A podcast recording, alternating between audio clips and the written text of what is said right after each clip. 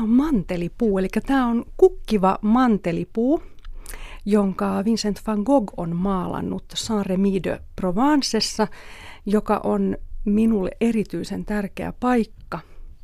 Olin siellä viime kesänä ja olen ollut monta muutakin kertaa siellä lähistöllä Avignonin ja Arlin ja Aix-en-Provencen alueella. Ja, ja siellä on min, minun mielestä tämmöinen ihana vanha kulttuuri, josta voi ammentaa myös tähän työhön, mitä teen.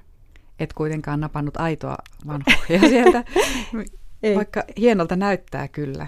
Tämä on jotenkin semmoinen inspiroiva. Turkoosi on, on kaunis väri ja sitten valkoiset tämmöiset hennon aprikoosin vaaleanpunaiset mantelin kukat tässä, niin tuo myös tämmöistä iloa ja kauneutta arkeen. Kyllä, tulee oikein keväinen olo. Ovatko ne sinun voimavärisi Mm, oikeastaan pidän itse hyvin vaaleista väreistä, eli valkoisesta ja vaaleista tämmöisistä 1700-luvun rokoko-pastellisävyistä. Olen erittäin kiinnostunut tyylisuunnista ja antiikista, niin se aikakausi on jotenkin semmoinen, joka kuvastaa mun mielestä kepeyttä ja iloa. Eli tämä turkoosi on itse asiassa vähän voimakkaampi väri kuin mun lempivärit. Mutta kestät sen ja nautit sitä Kyllä, silti. kyllä. Sopii hyvin työhuoneessa energiaa antamaan Joo, ilmeisesti. kyllä, kyllä. Mistä innostus näihin tyylisuuntiin ja, ja antiikkiin on tullut sinulle?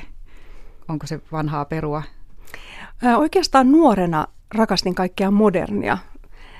Esimerkiksi Philip Starkin ja, ja italialaisten 80-luvun suunnittelijoiden modernia espresso, pannu ja kaikkea tämmöistä.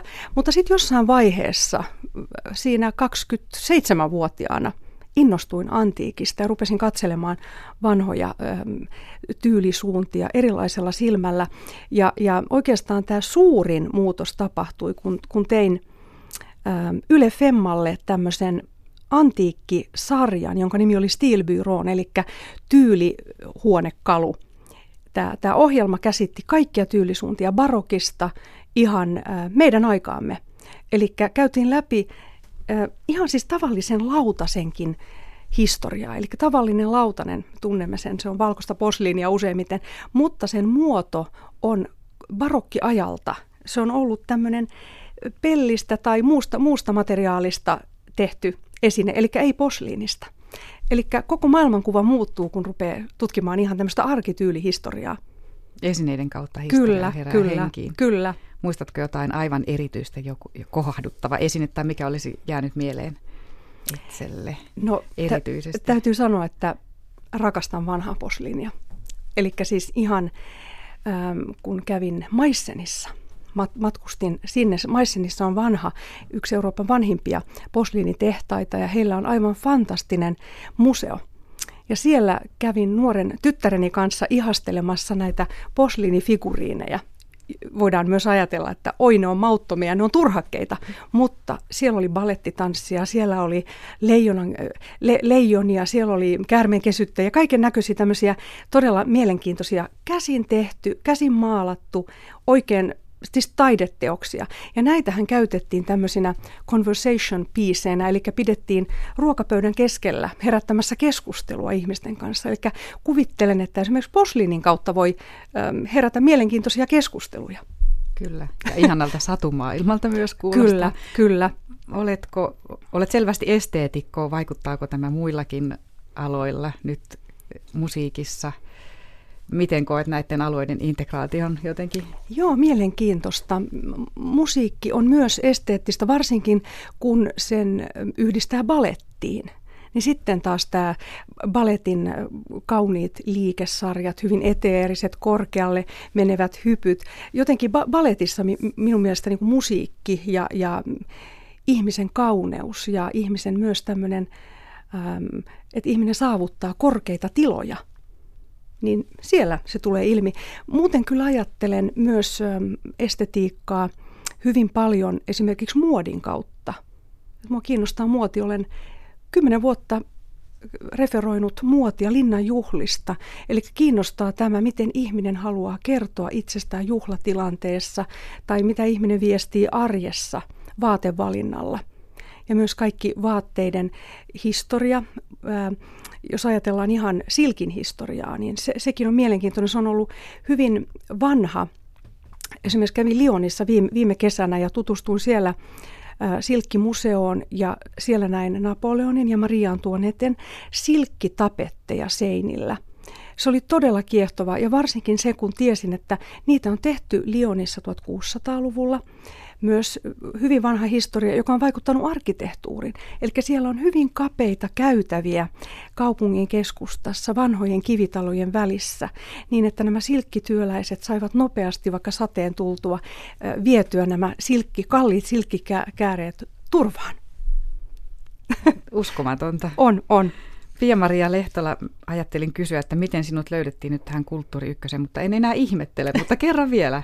Joo, olen aloittanut tosiaan nuorena runotyttönä tulin Svenska Ylelle ja tein Kulttuuriradioon ensimmäisen mm, runosviitin oikeastaan, jossa oli, oli ihan omat sävellyksensäkin, jotka en itse tehnyt, mutta oma runo merenneidosta ja, ja tämmöisistä kreikkalaisista jumalattarista. Eli tällä tavalla tulin, tulin taloon. Sitten ähm, vedin Radio Harlekin nimistä makasiiniohjelmaa, jossa nuoret naiset teki ohjelmaa. Haastatteli nuoria naisia ja vanhempia naisia ja sitten myös soitettiin vain naisartistien musiikkia. Eli tämä oli tämmöistä feministiradioa silloin aikoinaan, Radio Harlekiin. Mutta viime vuosina sitten olen juontanut Pikseliä, joka on ollut kulttuurimakasiiniohjelma Yle Femmalla viisi vuotta. Ja sitten tehnyt dokumenttielokuvia. Viimeisin on Antiikkikauppiaasta, joka ja hänen tavallaan asiakkaistaan ja ilmapiiristä ja hänen apureistaan. Tämmöinen helsinkiläinen ilmiö. Onko tuo dokumenttielokuva nähtävissä? On, kyllä, yhteydet? kyllä. Sen nimi on Ritvas Kloster, eli Ritvan luostari. Ritvan luostari, ja mistä kyllä. sen löytää? Sen löytää Yle Areenasta, ihan tällä, tällä nimellä. Hienoa. Olet siis ilmeisesti sujuvan kaksikielinen Suomea pulputat ihan yhtä lailla kuin ruotsiakin. Olen käynyt kouluni ruotsiksi. Äiti on ruotsinkielinen, isäni on suomenkielinen ja olen asunut kyllä melkein ympäri Suomea. Kuopiossa, Oulussa, Tampereella, Vaasassa. Ää, elikkä, ja, ja lähtenyt tosiaan juuret on Helsingissä, mutta tota, on ihanaa tavallaan nyt tutustua ihan uuteen Suomeen. Mä koen, että tämä rikastuttaa mun maailmankuvaa nyt, kun tutustun entistä syvemmin suomalaiseen kulttuuriin. Mm. Suomenkieliseen kulttuuriin. Niin, kyllä Joo. varmasti. Joo. Eli kaupungit vaihtuneet, sitten kieliympäristö vaihtuu. Kyllä, kyllä. Se on varmasti mielenkiintoista. Asiasta viidenteen. Nyt ollaan radiossa. Onko sinulla, sinulle radio jotenkin erityisen henkilökohtainen väline?